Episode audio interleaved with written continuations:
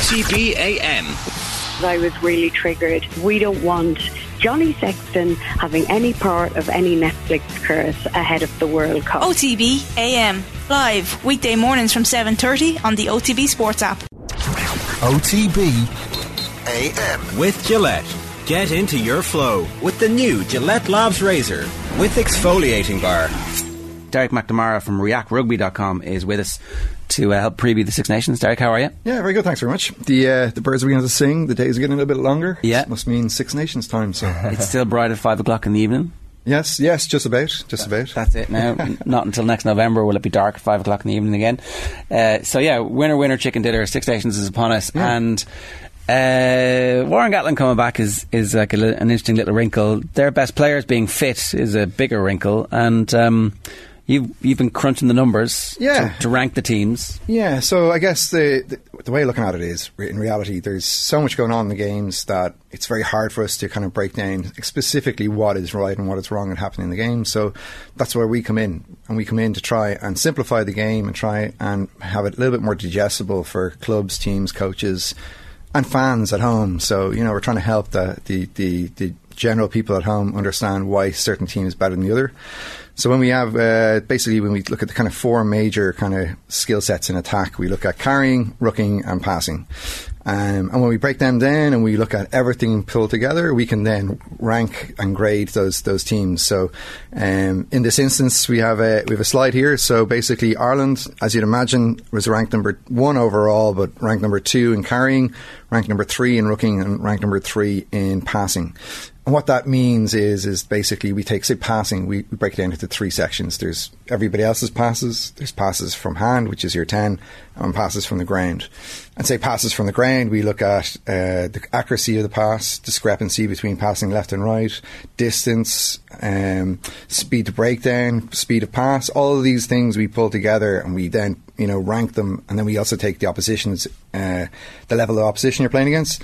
We all throw that into the system, and basically it gives us these grades uh, zero to 100, um, allowing us to identify if a team's getting better or worse based on all of that information. So when we when we throw all that information together, we can see that Ireland are on top. We have a lot of people who are, are listeners to this, Yeah. not viewers. So just give us give us the figures, will you? Yeah, yeah. So Ireland are ranked uh, overall grade of 80, 84.1, um, and our highest grade would be our rooking grade of a 90.3. So that means that, you know, we're, we're higher than, um, you know, we, our, our accuracy, our decision making, our ability to get the breakdown first is ranked number three overall. But then when we look at Wales, and Wales carrying is ranked fifth. So that means they're not running onto the ball as quickly, they're not um, breaking as many tackles, they're not getting over the game line as much. But their rucking is is ranked number one. So that's something that we can kind of keep an eye out for this week, which is are they are they maintaining that uh, level of uh, Rucking. rooking, and are they improving based on their carrying and their rook and their passing? So they're passing, they're ranked fifth, and they're carrying, they're ranked. So this is useful for uh, the coaching tickets to go and look at this and go, well, if we maintain this and improve this, we're going to see a quantum leap forward really quickly because this is the one thing, one element of our game that's really chronically letting us down. And if you're in a team meeting, you're going, lads, Yeah. all we got to do is fix this, and away we go. yeah, like they have an idea about it. Like these coaches have got to where they are because they have instincts and they're a really good people person and they're you know they've gone through the they're in the the background and they've probably played at a high level. Sure. all these things together. But if you're coming into a, a new, if you're coming into the environment cold a little. Yeah. bit like Gatland, I mean, obviously Gatland has watched everything, but uh, what are the chronic things that we need to fix urgently? Yeah. Um, stuff like this could be useful. Exactly, hundred percent, and that's that's fundamentally where it came from. I, I was a coach at a lower league level, um, and I wanted to understand why my team was getting better or worse. You know, and I had no physical way of doing that, or so that's that's where this whole thing has come from, and that's exactly the reason why it's here, is so that we can now measure Wales throughout the the Six Nations. And measure them to see whether or not they've gotten better or worse based on the, the teams that they're playing against. bit of consistency in terms of attacking skills from Ireland there. Like when you look at the other teams, at least we're, you know we're second in carrying, third in rucking, and as you say, third in passing. Like some of the other teams, like Wales ranked top for rucking, but they're not quite as high in the other in the other two disciplines. So Yeah, yeah. At least you can look at it and say there's a bit of continuity there with Ireland's stats. Yeah, and that's that comes from the level of performance that they have at the you know there's they've, they've far more players that can play at international level. Ireland, you know, and it's that hmm. consistency as well. Obviously, the amount of Leinster players that they have in the team allows them to play at a consistent level, and also that the you know the, the coaching staff have done a great job. You know, you got to put your hands up and say you know the world number one at the moment. You got to say you know that they've they've been able to be consistent, and also the the thing that kind of if, if you were to look at these these stats before we kind of or normalise them is what they're, what it's called, but basically before we look, take the, the difference between the opposition, once we apply the opposition, Ireland played against the, the, the best teams in the world over the last six months, and yet they're still number one. Mm. So that's something that we you know we you know need to think of. Adds context. looking at it. Yeah, Yeah, yeah, yeah, yeah, yeah, yeah, yeah. It's great. But again, the, the one thing we, we want to make sure and is is that we're going to get injuries. You know what I mean? So, and we're going to. I know you want to get onto sex, and I'm sure. but like when when you look at the actual performance of the teams and you look at the way in which we play, there's less of a dependency on specific players to play the way we're playing. And that's that's what we're trying to do as well from an analytical perspective is is help teams understand that you don't you don't have to you don't have to uh, depend on one specific player or position or skill set. Or always pick what is perceived to be your strongest team, because other individuals can plug in if if enough of the individuals. Exactly. If you don't if you don't make too many changes. Yeah, that, that's something that England really struggled with. You know, not not just the fact that they were picking, they weren't picking their best players. The, the consistency of those players were, was really really poor. So, like, if, if we could, we could like, this is just a very high set Yeah. of the data. But if we were to, you know, zoom into the data, you'll see that the performance of England is way up and down, which means that they didn't know what they're doing. You know, as a, as a team. The one thing about the Welsh team is that they did have like a chronic series of injuries over the last eighteen mm-hmm. months, and uh, Cameron named his his Welsh team a little bit earlier on, and it's like, oh, oh, okay. Mm-hmm. Suddenly, everybody is back together at the same time for this weekend, and it mm-hmm. may be. It may be that it's very easy for them to get a significant jump in improvement in in quality. I don't think Gatland is really going to really worry too much about this Six Nations. If I'm, you know, I think he's probably looking at the World Cup as a way of using this to to to bring his game plan back in because there was a difference between Gatland's, you know, ball and play, you know, a lot of lot of you know um, activity in the game, get to the breakdown quick enough, and and try and force uh, mistakes of your opposition. But then you had um, Pivac, who was very much a kind of nearly finesse. You know, the, ball in play was less, but the the passes were longer. The, the you know the distance of passes. So there's going to be a bit of transition between getting those players back, even though it's been only a couple of years. A lot of those players may not have actually played under uh, Gatland before. So there's going to be a, a, a, a, short period of time where those players are fi- still figuring out what they're supposed to be doing. Yeah, he, he he could go back to the tried and tested this weekend. That's why the team selection is going to be very interesting, and, and that's why maybe this is Pivac data and the Gatland data might be different. Yeah, oh, 100%. Of course it will be. But it's it, it, it, we're talking about you know the coaches at this level are, are not trying to make huge amounts of changes. You know, the more amount of changes you make, the harder it is for 15 lads to do what it is they're supposed to do at every one time. So it's quite subtle. You know, you, look at Paul O'Connell when he came into the Irish setup, he's like, we're not trying to change what they're doing, we're just trying to improve what they're actually very, really good at. Yeah, also And that's what Gatland's quite good at. And in, in the Ireland, to like um, post Joe Schmidt and into Andy Farrell, there wasn't a whole heap of change at the start. It took a long time for that change to come through. Yeah, yeah, yeah, Um, yeah. Okay, so uh, the performances over the last few games, uh, Wales versus Ireland. Um, yeah. So, like the, the the second slide, then we're going to look at is just a kind of performance of the positions. So we've got we, we split it into. We're trying to always kind of simplify the way in which the analysis goes. So we have front row, second row, back row, half back, centre back three, and we aggregate the quality of the performances for each team. And this way, we can then see where where one team is better and one team is worse. So you can see, you know, for people that can't see this, basically our, our front row and second row, there's a there's a well, there's a slight improvement in front row between Ireland and Wales. Second row, there's a significant difference in quality between Wales and Ireland. But then the back row, it kind of sli- sp- uh, it, it changes where we have Wales slightly better than than Ireland, um, and this is where injuries come into it into play, which is what players here are injured that would affect this. But overall, when, when we look at Ireland, Ireland has better better players in five or one, two, three, four, four of the positions, while Wales only has one specific position better than Ireland. So all, all of the data, all the analysis would, would indicate that Ireland, if they play the way they're supposed to want to play, if they play uh, and they, they hold on to the ball and they, they bring it through their forwards, they will eventually crack what, what Wales are trying to do. The lines aren't wildly divergent, though. These are two fairly close teams. Um, to an untrained eye, Jerry. There you go. There you go. That's me. Yeah. um, well, like uh, if you look at the second row, there's a significant difference between the two. Okay, that's, so- that is that's massive. So anything over 0.1 of a difference is is uh, Right. something to, to take into consideration. So, um, so like the, the centres, for instance, Wales are slight are a little bit better, but that wouldn't be a massive gap. But the difference between the back three and the second row is is significant. Okay. So this it, this is just one of the graphics that we, we try to help coaches to better help them better understand the difference between one team and another. Okay. Uh, the other one of the big aspects that has kind of begun to explode properly is, is fantasy, and, and one of the things that uh, consumers watching will be like, "How do I pick my fantasy team?" Yes. Uh, use use the data. Well, the data, the data. So, just to take a look at the what the way in which fantasy currently exists in rugby, you know, it's only the Six Nations is really the only game that's that's that's you know worth doing, and that's because the size of the competition. So, what we've done is we, we're releasing a consumer product on ReactRugby.com, and users can go in there and they can uh, look at who, what type of players there is in, in Six Nations. So, who's the best graded player? You know what type of player they are based on what they're doing. But we've also given them the ability to go in and see. Um, who's the best performer based on fantasy over two games. So we have two games of each: Ireland, England, France, Wales, Scotland from the from the Autumn Nations Cup.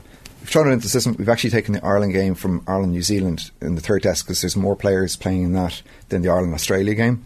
And basically, all the games that we took from that those Autumn Nations Cup, there, there's all the, the the performance difference is quite quite small. So we didn't take. Uh, England versus Japan, for instance, we took The close England, games. Yeah, the really Yeah. close games. So that has you know just like the Six Nations. Um, so users can go in here, um, and one thing that we've kind of tried to to balance is is um, the average number of uh, points per per game section. So this is something new. So we, we split every game into six sections: three first half, so start of the first half, middle way through the first half, and the end of the first half, and then same in the second half and that's based on actual game time. So, an average in the Autumn Nations Cup, the ball and time play was 30 minutes. Okay, and the average time on, on pitch was, uh, I think it was 102 minutes. Okay, it's a lot of uh, the the general instinct that people have is there's a lot of scrums and every, this game takes a long time. Yes. that's correct. Oh yes, yes, it's bizarre. It's it, and like you can try and see the World Rugby trying to bring in these new rules to try and improve the, the speed of ball and play, but it, unless you're going to implement it to all levels of the sport, those things don't tend to take on because it takes too much organisation. Um, but basically, what, what we've done here is so we, we've taken the total number of um, game points for, with the total number of uh, game sections that a particular player has played to show you the average number of game points per game section. So the, the idea here is we can show you how to build your team in fantasy based on positions. And what I would say to everybody is, is don't waste your time on spending uh, points on your scrum halves. Although in, in real life, in real rugby, scrum halves are probably one of the most, maybe second most important position in, in the pitch. But in fantasy, they're not going to get you many points. Now, DuPont may get you points by scoring tries, but you don't get any points for passing the ball. You only get points for tackling, carrying over certain distances, and scoring tries, basically. So the data and the performance side of things do not match up to The game. the, the fantasy game. Yeah. So you could be a great fantasy player, but not. Uh, it mightn't be reflected in your player ratings for the match necessarily. Or the other way around. You could be a great Yeah. player and, and not get any. Yeah, and that's that's what that's what with that reactrugby.com. You'll need your username and password. It, it's the the mobile mobile version is a little bit of work to do, but be patient with us. But we're getting there, and we're, we're going to be releasing data throughout the whole Six Nations in the same vein, which is trying to help people understand who's the best player based on data and analytics, and who, who who's the best fantasy players based on their performance. Uh, in terms of the actual performance, then, and you mentioned scrum half. Yeah.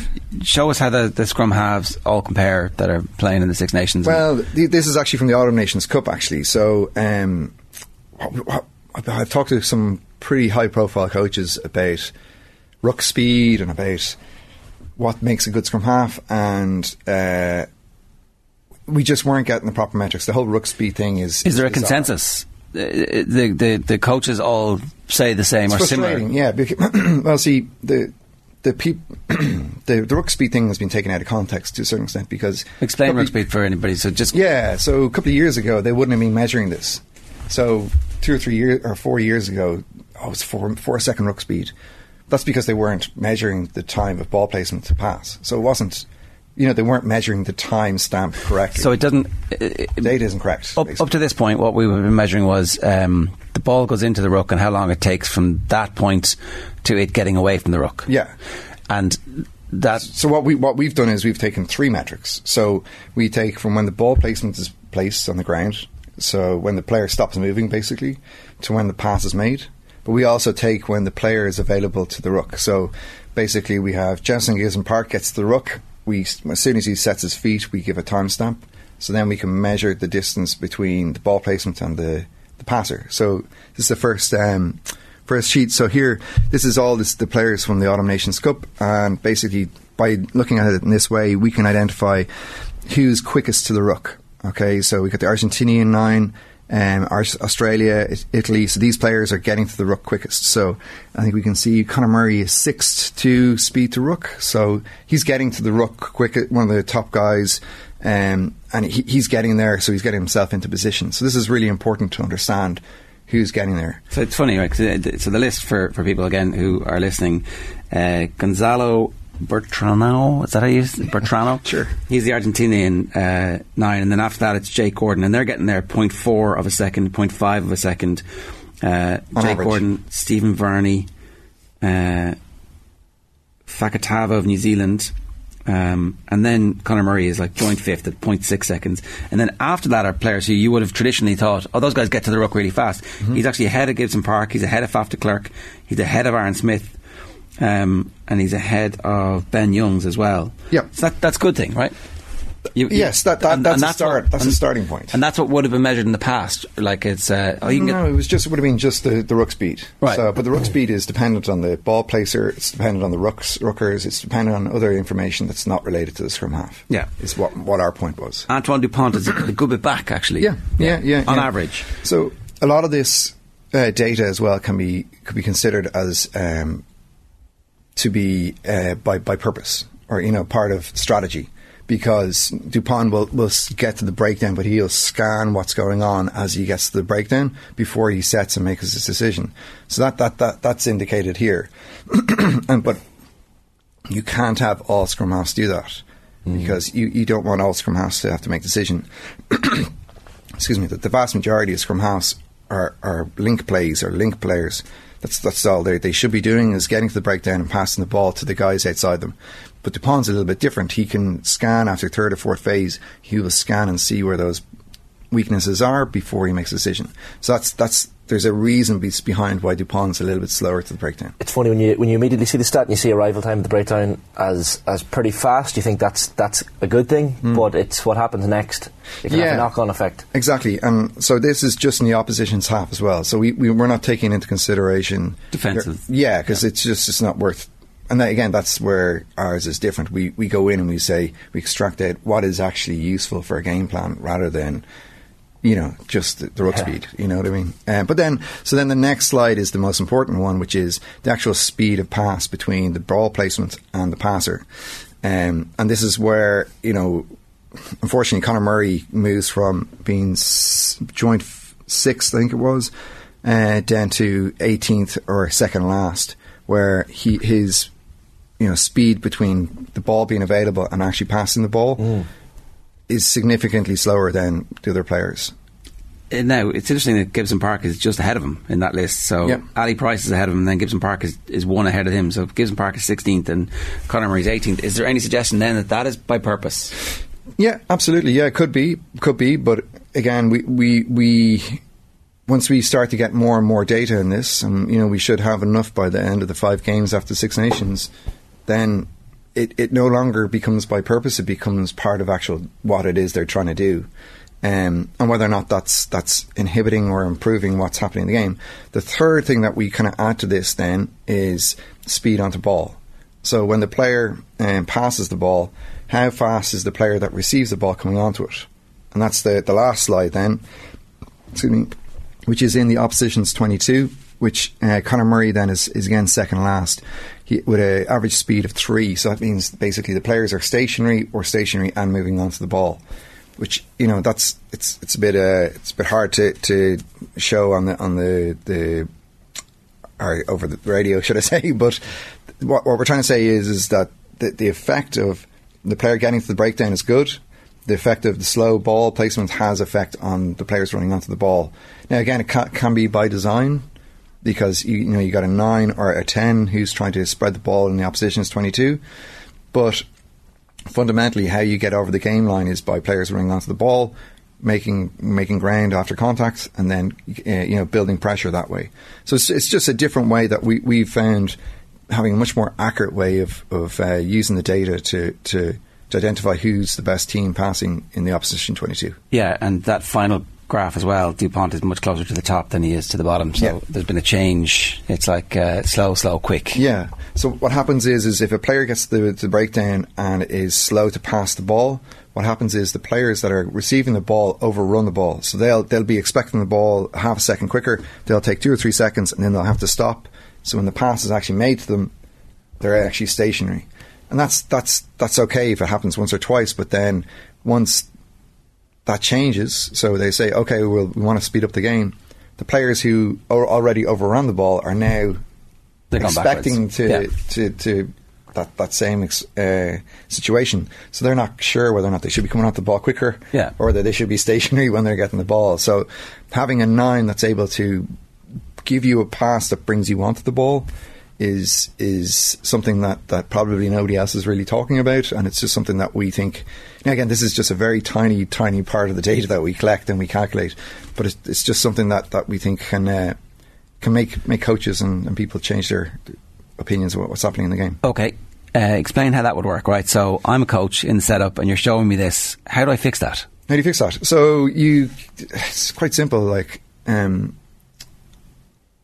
a lot of nines fall into this category of uh, hesitating when they get to the nine, they get to the breakdown. It's it's pretty easy for me to say because I'm an analyst, I'm not a player. You don't, you know. But I, at the end of the day, it's it, we we're trying to help players and coaches improve. This this the only purpose of this data is to help coaches and players improve. So you need to condition that in training. No, we, we would we would take try to take because this this you could see it through Conor Murray's um, career. You know where he he came along and he he was oh, trying to be that game pl- or trying to be the guy that Dupont is, which is trying to be able to change the way in which the game is played and try and help uh, control the speed of the game. Then Joe Schmidt came along and was like, "No, we just want you to get in, get the ball out as quickly as possible." And that's where he went through his best period. And then all of a sudden became a threat because he wasn't thinking of carrying or making any decisions. He was just passing. The defence forgot about him, and then he was able to pick and go and score tries off it. But he's gone back into that situation where he's trying to make a decision what to do rather than just getting the ball out of there. So, and it's it happens all levels of the game, all the way up from schools, all the way up through international, where it's a very simple: just get in, get the ball, be the connector. Don't be the game. Don't try and uh, control the game from nine. You just want to be connecting the, the the forwards and the backs, and that's that's that's how I would uh, help that that nine to to improve his speed passing. Okay. Unless you have a world class player like Dupont, who you decide you're going to run the game through him, and then it's up to him to make those decisions. Yeah, but you you got to earn that. You got to you, you know Dupont is a, t- different. Like he's, he's An outlier. Yeah, and he's he's not looking to, to, to get change the game. He's just looking for specific instances. So if you wanted scrum halves to do that, you you you would take a little bit longer getting to the breakdown, but then you you as soon as you make a decision, and you would only do it over a certain number of phases. So you'd only do it over say phase four or five until the the opposition's um, defensive line has changed. Okay. And that's that's how you, you, you change. You know, you'd be looking for those. Okay, are we after the fourth fourth phase? Is there any gaps in the breakdown? You know, what can I do to change that game? But it's it's it's uh, it's easier said than done, I suppose. Who's going to win the Six Nations? Oh, Jesus, um, I- uh, France. Okay, right. Derek, good stuff. Thanks a million. Thanks, Jared. OTB AM. With Gillette, get into your flow with the new Gillette Labs Razor with exfoliating bar.